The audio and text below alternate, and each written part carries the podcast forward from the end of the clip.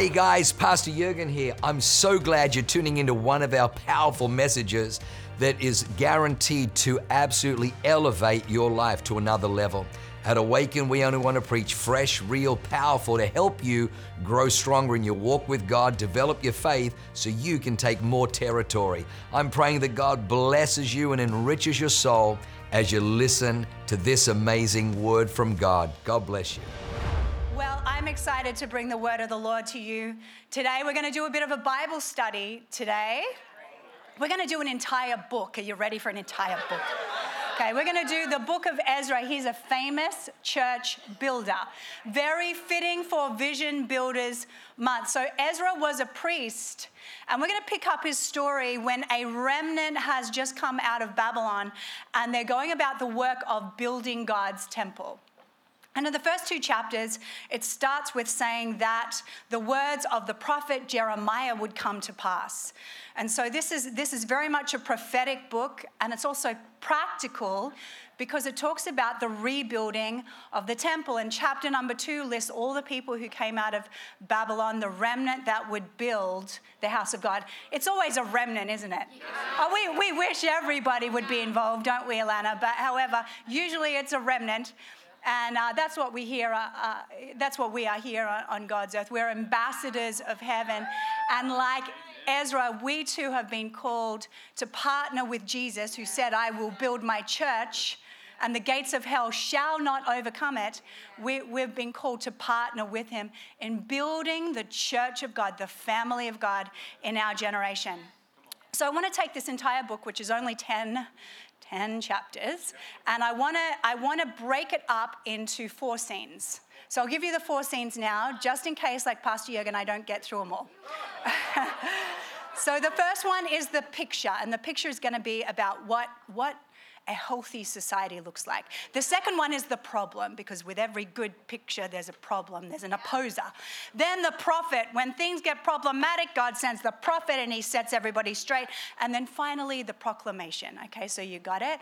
We have the picture, we have the problem, we have the prophet, and we have the proclamation. So I'm going to break this one book down into four parts today. And I think you're going to see this next chapter of our church's life and also why our church has vision builders and why we're so passionate about building the house of God in our generation. So I'm going to start by reading from Ezra chapter number 3. We're going to start at verse 10.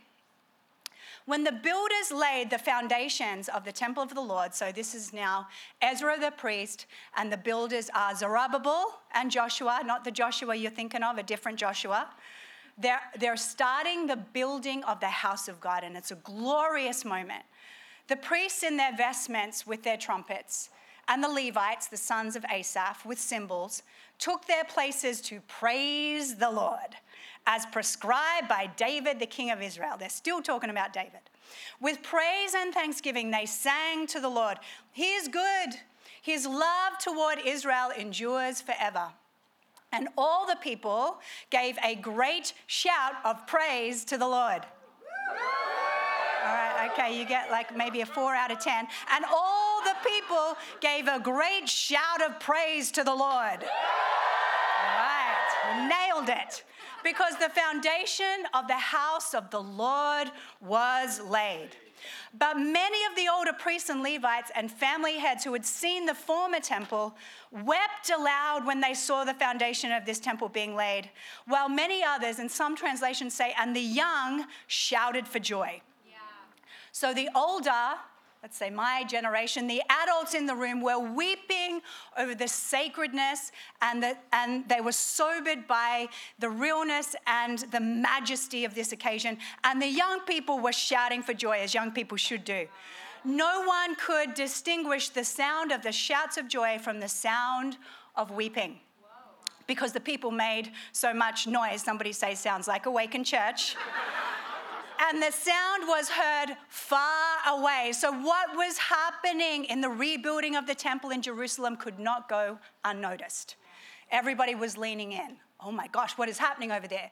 But here's what I want to zero in on this specific point and this passage under what the picture looks like. To start with, they were unified, young and old. generations working together to build the house of the Lord. But, but I want to focus in on the responses of the two different age groups. The older were weeping, and they were weeping because they understood the sacredness of this moment. Why? Because they bore the mother load, the lion's share of responsibility. And the young people were shouting for joy, as young people should do. And they're like, Yes, let's build the temple. What's a temple? right? Because they'd never known what a temple was. So, so this is what it should look like the adults bearing the weight of responsibility of the building of the house, which, le- which leads to the health of the community and the culture, and the young people having great fun joining in. So the old people were weeping a godly weeping, a godly mourning, not a depressive, anxious mourning. And the young people were shouting for joy. You know when a society has been inverted when the cost of my pleasure as an adult comes at the weeping of the next generation. The, the, when we build the church, the right generation has the correct godly response. We know that maybe there's some shifting that needs to happen and a remnant needs to rise up to rise and build the house of God when the children are weeping at the, at the expense of the adults living their pleasure. And, and we're seeing it in Target, aren't we? We're seeing it right now in Target as they're trying to indoctrinate and infiltrate a generation of young people, putting a burden on their shoulders that they should not have to carry. Let's put your newborn in a, in a pride onesie. Let's send your kids off to school with a drink bottle with, you know, all kinds of demonic indoctrination on it. Jurgen and I were uh, having lunch the other day, and outside the window of the restaurant we were at was a kids' playground. Three, four years old, like living their best life. Squeals of joy, the boys climbing things they shouldn't climb, the girls making little daisy chains and whispering secrets to each other and skipping. It was exactly what life should be. And yet, in our public school system, because we've elevated the pleasure and preference of an adult over the joy of our children, these kids are now being sent to public schools where they're being taught things that they should never have to hear as young people because we've inverted the system so the children weep and the adults cry out with, well, it's not joy, some kind of perverse pleasure because they put their needs and preferences above above fighting for this next generation. Let me tell you right now what we do in here, which is valuable and important, is all about what is happening out there. Never think for a second that those kids in kids' church are just out there being babysat and doing meaningless craft. We are making it so they are nurtured, they are protected, so our children can cry out with shouts of joy where we understand the weight and the sacredness of the responsibility that God has put. We are the adults in the room.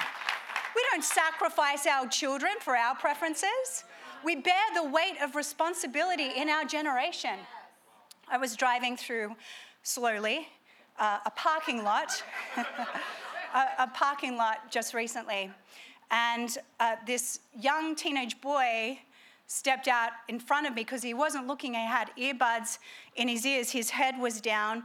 He looked very much like he had been affected with just everything that is out there troubling the young people in society today. And with one look, as we exchanged a glance, I felt like he encapsulated everything that is wrong with the inversion of our world. And he looked at me with, with eyes of like sadness. There was no light in his eyes, almost willing me unsilently just hit me. Just hit me. My wife, my life isn't worth living. And, and that, I just started to pray for him and intercede because I saw the damage of an inversion of society where our young people are forced to pay the price for the pleasure of adults. This is an inversion, my friends. This is the right picture picture here when the older generation are carrying the burden of responsibility in society and not rolling that onto their kids. I mean, when I grew up, I had an appropriate amount of uh, burden and problems that a kid should have. Like, it's not that they, they get to avoid any level of responsibility, but it should be equal to their, their age group. So, my biggest problems as a kid were uh, gosh, at 14, what was my biggest problem? Surviving the power hungry McDonald's manager.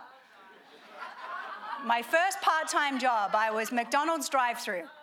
And I don't know what happens when you put a manager badge on the chest of an 18 year old man. But he becomes someone he is not and made my life a living hell. And I remember one day, I'm like, I am woman, hear me roar. I'm almost 15. I'm walking home. I am not going to put up with this. And I walked home, right? My mum drove me back. She said, Leanne, you're going to understand a thing or two. There are jerks in this world, and you don't get to toss out your responsibility because of their bad behavior. I had to do the walk of shame back into McDonald's. And I think he was just so shocked by the fact my mother was driving me back and maybe a little bit guilty for his behavior that he just let me go back to taking people's orders.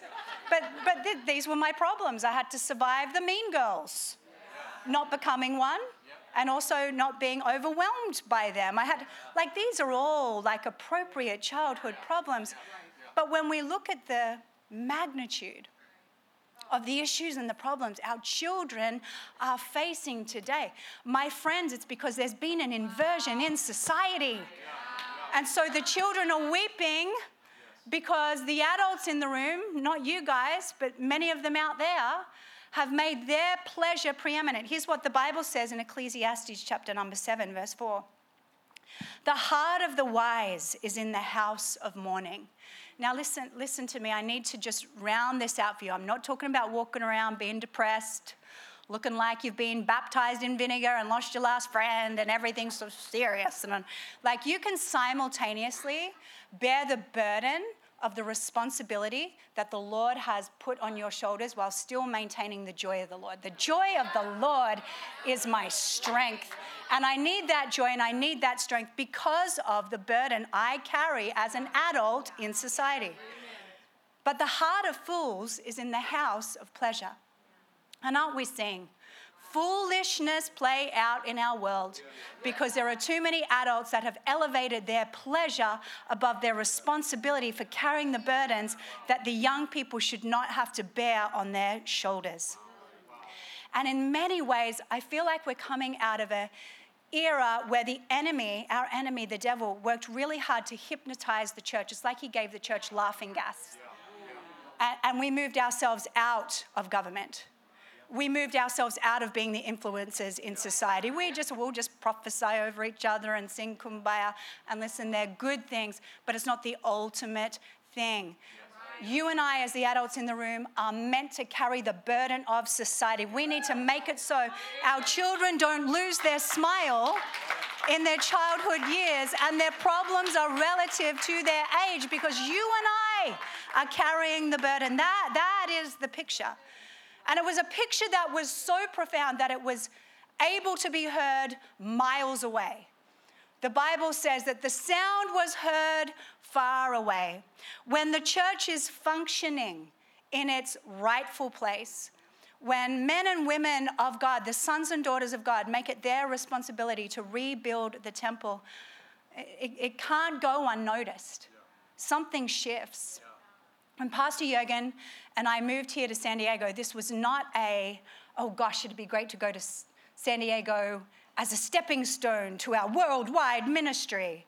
No, God, God was saying, I want you to change the spiritual climate of a city. Uh, you, you, you're coming to, to sow your life into a city and a nation. This isn't a stepping stone. This is the Matthesius final frontier. This is where they'll bury me. I, when I came, I said, God, when I come to San Diego, I'm giving San Diego my whole heart. Seven years in New Zealand and seven years in Australia were preparation for this work of a lifetime. And we're, we're determined that we will change San Diego for the better. It will be like heaven on earth.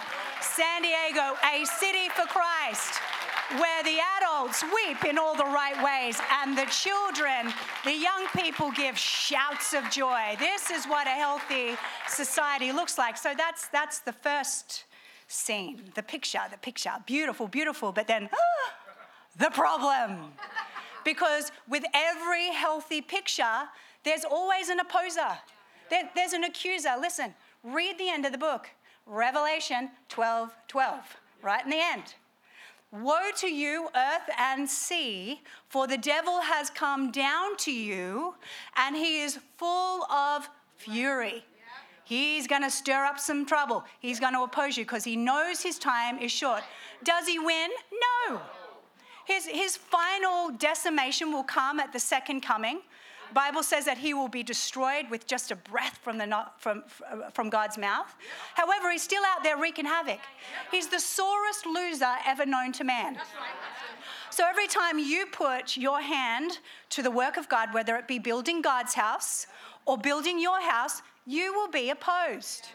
Now, should we welcome it? No. But should we expect it? Yes, we should. You know, we've got this wonderful Awaken Academy, we've got that incredible uh, kids' church out there that is training up our children in the ways of God. And definitely, godly parenting will make you far less vulnerable, will make your children far less vulnerable. Never lose that. Train up a child in the way they should go, and when they're older, they won't depart from it. However, it won't make you invulnerable. You will still have to come against the enemy as he opposes the building of God's house and the building of your family. And that's why Peter said, I believe, he said, uh, Don't be surprised when the fiery trial comes to test you. Because, you know, here's the honest truth we do get surprised, myself included. Oh, what? How dare they? But here I am building God's house and I'm building godly kids and I feel like I'm doing mostly everything right and there's still an opposer. Yes. But when the opposer comes, don't just lie down and let him take whatever he wants. Resist him, persevere, and you will see the promises of God come to pass in your life. So that's what happened. The opposer came when Ezra and Joshua and Zerubbabel were rebuilding the temple. All of a sudden, out of nowhere, the Bible tells us in Ezra chapter 4, because they'd been commissioned, they were having a party, they were celebrating, the work had begun, and then all of a sudden, look what happens in Ezra 4, verse 4. Then the peoples around them set out to discourage the people of Judah wow. and make them afraid to go on building. That's how the devil works. He wants to put fear in you, he wants to intimidate you. God's given you a plan a plan for your family, a plan for your future.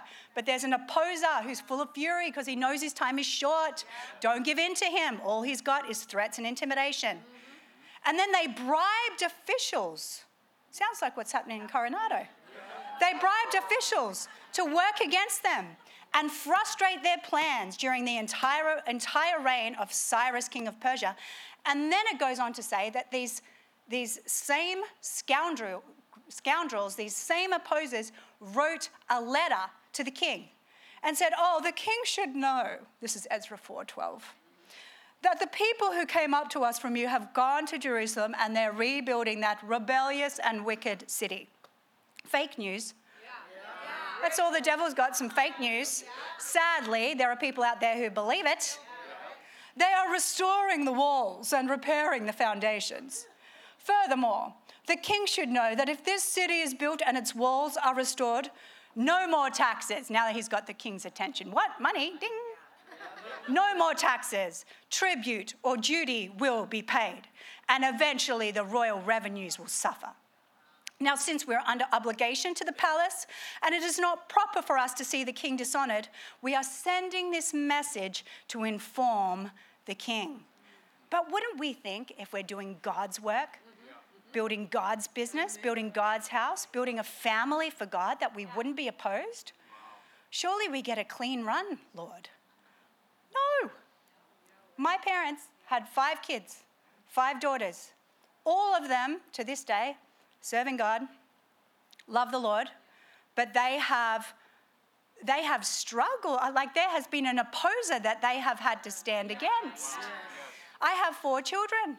Pray for me.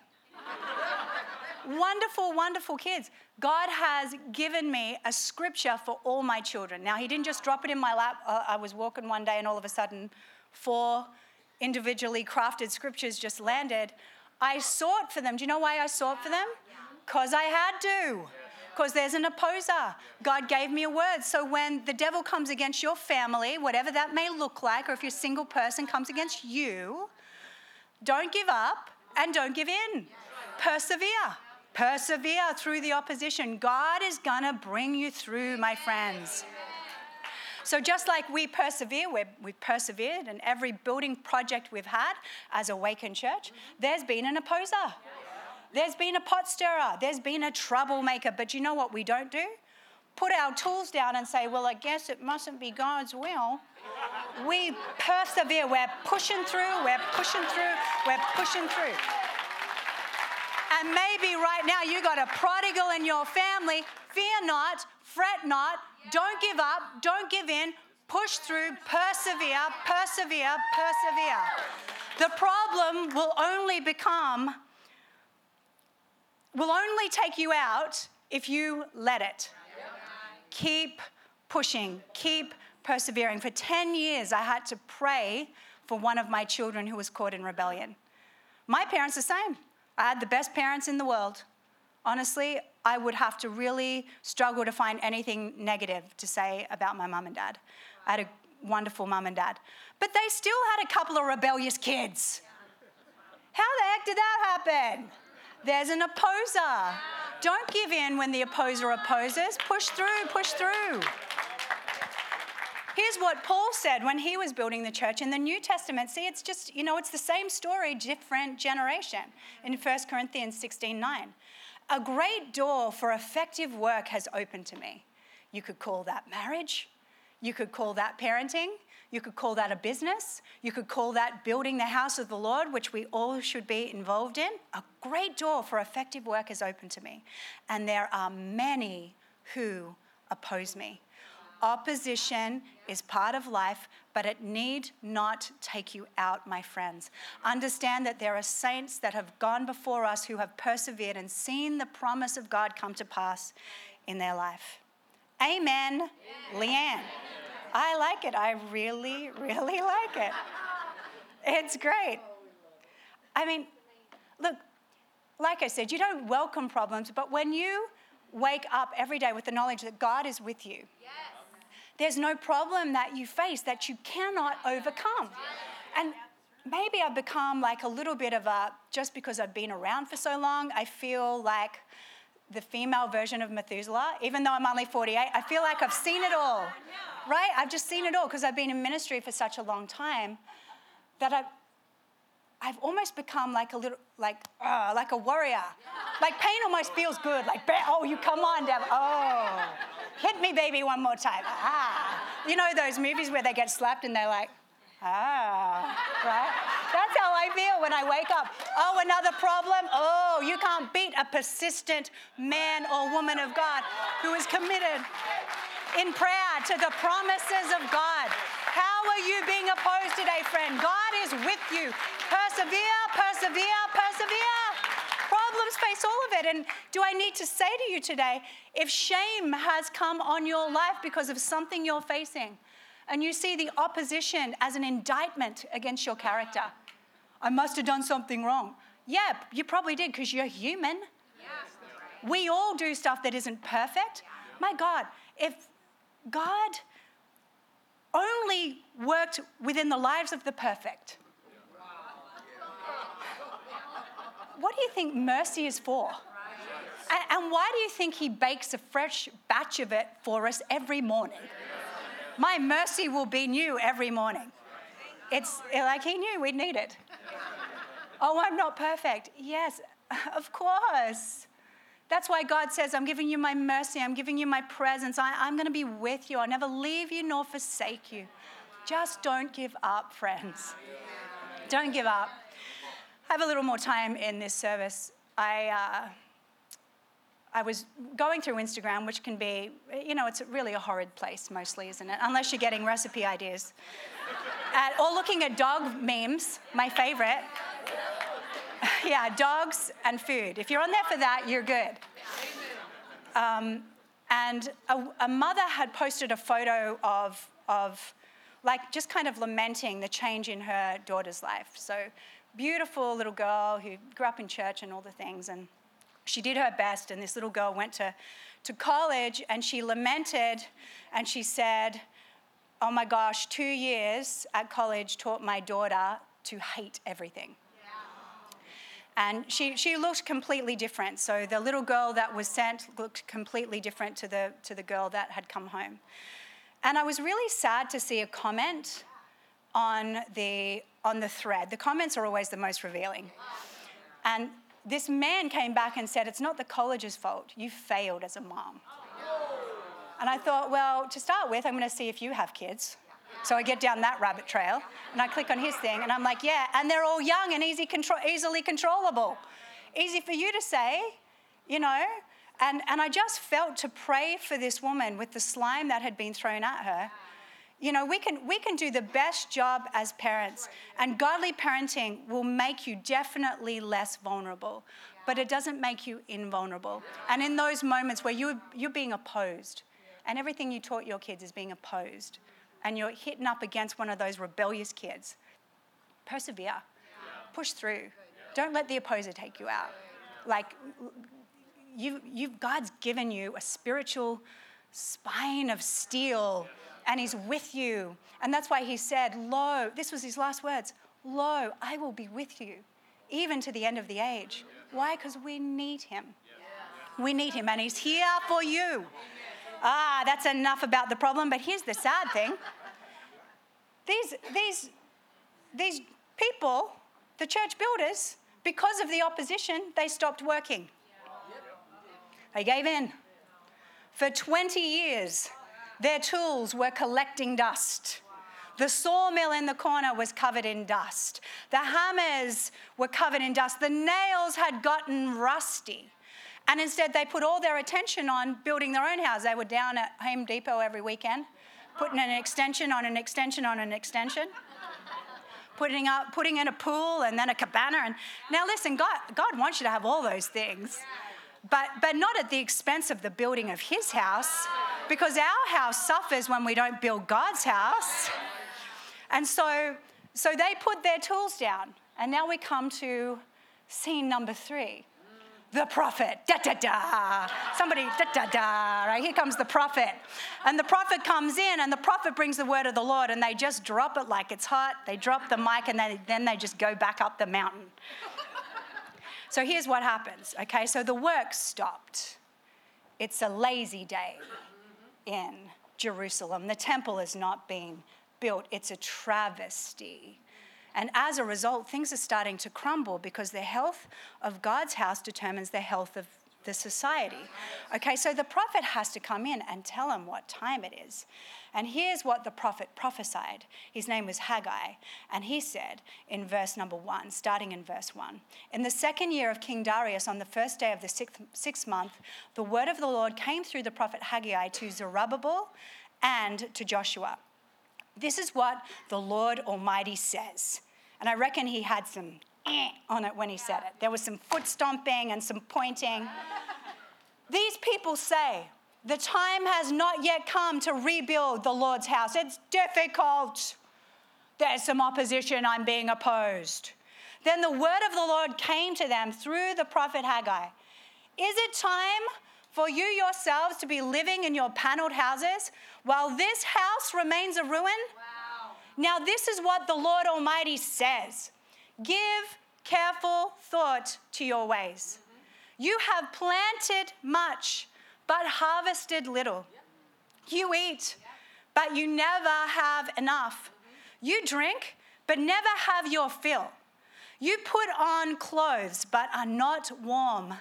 You earn wages only to put them in a purse with holes. This is what the Lord Almighty says Give careful thought to your ways. Go up into the mountains and bring down tim- timber and build my house. Well, that's quite bold of you, Lord. Quite bold, asking the people to build your house, and yet he does it all the same. and build it so that I may take pleasure in it and be honored, says the Lord. You expected much, but see, all your efforts to make your house so extra while neglecting mine turned out to be little. Your house is dated again. It's that seven year cycle. You got to redo it all over again, and your wife's still not happy.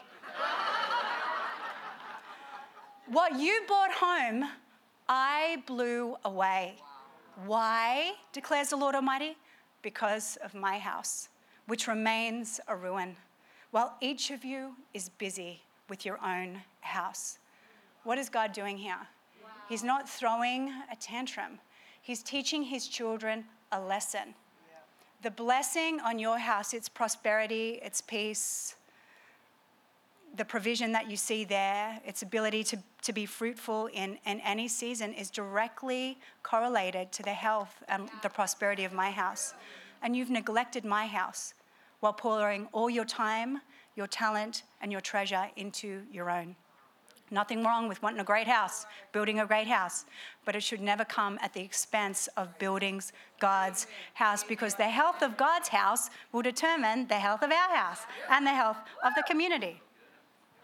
So then something awesome happened, and this doesn't happen all the time. The people listened.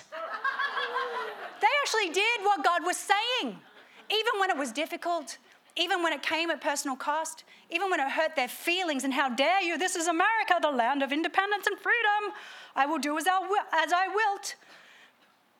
God comes to them all the same. And he says to them, Your house is ruined because you haven't prioritized mine. In Ezra 5 2, it says, Then Zerubbabel and Joshua set to work to rebuild the house of God, and the prophets, the word of the Lord, was with them amazing. When you persevere through the problem, God will always set a prophetic word. He will always set a word in front of you that will dislodge you out of your dysfunction, dislodge you out of your comfort zone, and position you for a bright and glorious future. And then the fourth scene proclamation. Amazing. So they saw the picture, beautiful the young and old, the men and women unified, carrying the appropriate burden for their age, the picture. And, and, it, and it, the whole world paid attention to what was happening because of the health of this place. But then the opposer comes, and he will. But when you oppose the opposer, you'll always make it through. Persevere through the persecution. And then the word of the Lord comes and dislodges them out of their fear, out of their intimidation, out of their laissez faire attitude and gets them to rise and build again. And then the proclamation comes a new king, King Darius. And these same opposers came back when they started, when they picked their tools up after 20 years. These same, these same knuckleheads came back to say, You better stop it. We told you you couldn't do that. And this time they didn't stop. They didn't even put their, their hammer and nails down. They didn't even look at them. They're just like, um, Talk to the hand because the face ain't listening.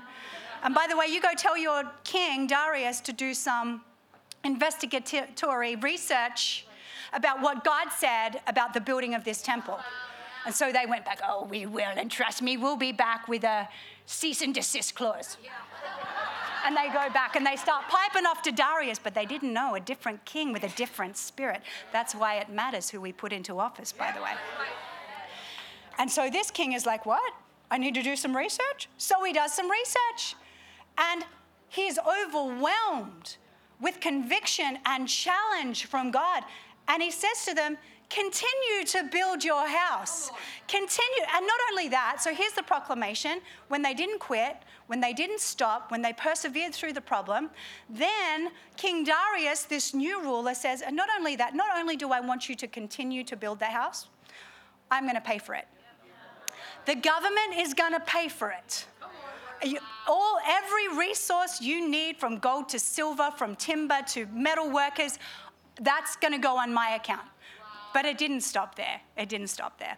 And then he goes, and also everything that Nebuchadnezzar during that dark season, when the person in power was wicked, and he took stuff from you, he overtaxed you, and he oppressed you, and he took things that weren't his to take, we're restoring all that too. Everything that you lost during the dark season is going to be restored to you. How does that apply to you today, my friends? Everything the devil stole during a dark season, when you persevere with God and you build his house, everything the devil stole through a dark season will be restored to you. But it didn't stop there. And then the king said, and everybody who works in the church, from the priest to the singers to anyone who puts their hand to service in the house of God, is exempt from taxes. Oh, you can just imagine those scoundrels. Separation of church and state. Oh, look at them with their tax exempt status. Yeah, no, no, no, no, no. God said it first. God said it first. And you will find that you will live under an unmerited favor. It doesn't make sense. Everybody else is, it's been a hard day's night and I've been working like a dog. All right, and you'll be like, yeah, I, I work hard, but it's amazing. As I've come into alignment with the Word of God and I build the house of God, my money's working for me. Instead of putting it in a purse with holes and having the wind blow it away, I'm tithing, I'm giving, I'm contributing to Vision Builders, but I, I increase all the more. The proclamation over your life is increase and blessing and prosperity. As you pour into God's house and build God's house, He'll build yours. The title of my message at the end of my mes- message is The House That Builds You. The house that builds you. But then, it didn't stop there. So that's three, right? So they're restoring everything that was stolen. They're not having to pay taxes. Thank God. In California, that's a big deal. And um, the, the government is funding the work of the church. Amazing. And then the final frontier. He said, and Ezra, the priest, I want to make it your responsibility. You get to decide who the lawmakers are.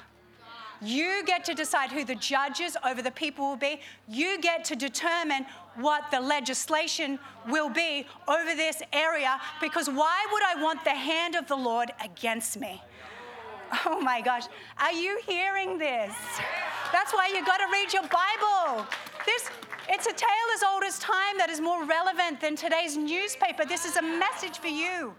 When you put your hand to the building of God's house, God builds your house.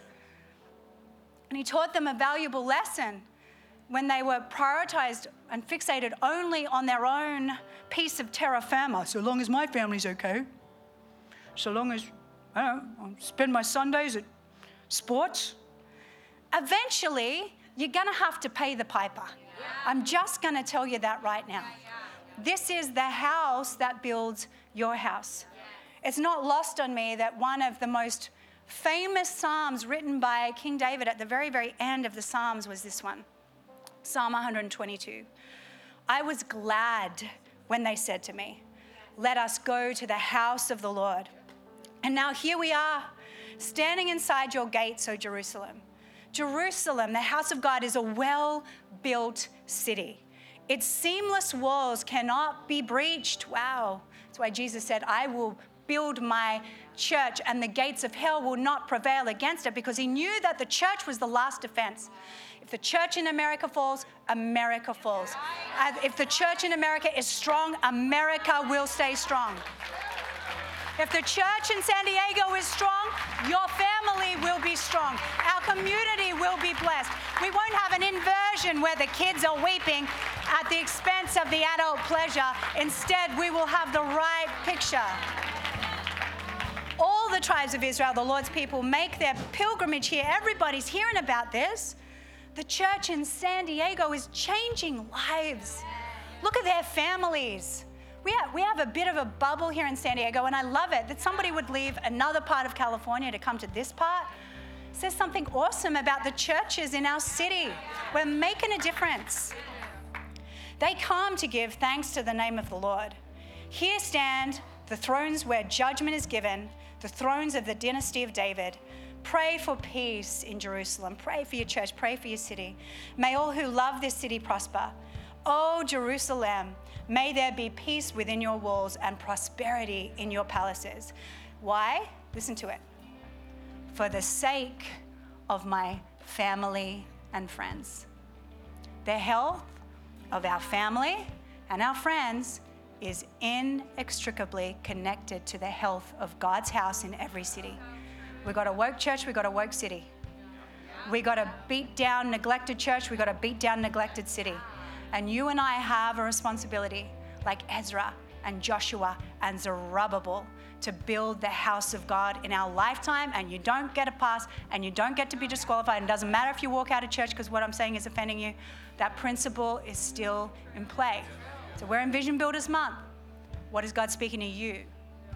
There will be no manipulation. There will be no one telling you, you must, you must. What is God saying to you? God's going to give you. How do I use my time, my talent, and my treasure? Stand to your feet. Amen. In the times that Israel was destroyed in the Old Testament, it was always an inside job. It always started them with neglecting the work of the Lord, neglecting the, the priestly duties, neglecting the temple, neg- neglecting being obedient to what the law of the Lord said. And then all of a sudden, things got destroyed. It's like, well, of course, of course. But when we honor God, when we build God's house, when we trust Him, when we persevere through opposition, my gosh, we are setting ourselves up for a future of hope and health and you know just the best testimonies. You know i think about all the testimonies that have come out of this church as people have risen and built like ezra and his friends and it, it blows my mind. There are truly not even books that could contain all the miracles let me end with this testimony from my own mother who was born with a very severe heart defect and she got miraculously healed as a young woman. She came from a mainline church that didn't believe in healing, but then she just decided, well, I'm going to read my, the Bible for myself. I'm going to figure out what God is saying because I don't want to die. They gave her a, a, a, a um, kind of like a, a terminal diagnosis. Said, you need to prepare to leave your five daughters alone because you're going to die. Your mother died at 42. You'll be lucky to make it to the age that she died. So she be- believed God and stood in faith and got miraculously healed. But how many people know that even when you're, you know, going for God, there's an opposer and he might come back with like a, a sneak attack. I got a phone call in Hawaii maybe six years ago when I was on vacation with my family. My mom had suffered from a freak embolism in her brain. And like, honestly, she should have died. And like, she's like a walking miracle. But just yesterday, she called me because they said to her, Listen, you've had this embolism, this brain aneurysm, excuse me, and you'll never quite get your cognitive ability back. Like, you know, you'll always be foggy, cloudy, you'll always have, you know, this or that. And they had to put a coil in her head and all these things. And she just recently went back to her neurologist, and her neurologist said, I, I can't believe what I'm telling you.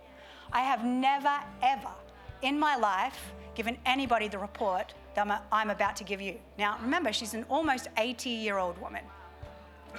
He said to her, You have the most beautiful brain I've ever seen. There is zero, zero evidence that there was ever any injury. And he goes, I don't need you to come see me again. Go out and live your best life.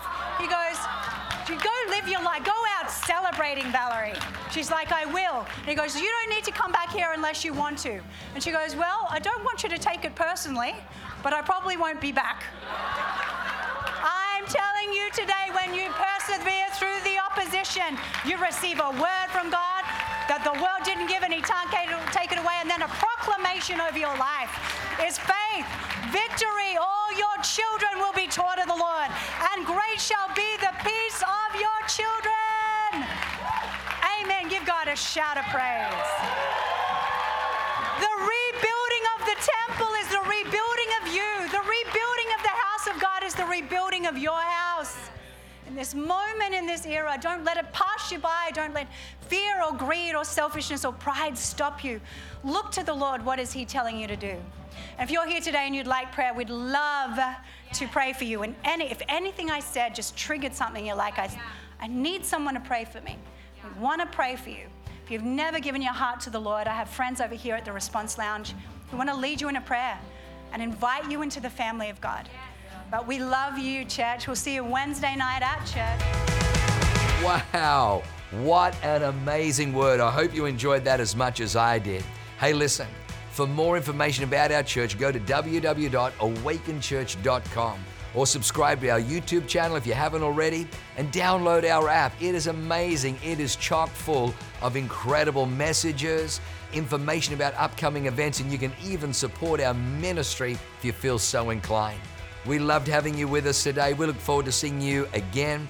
God bless you. Live a life that is transformative. Bye for now.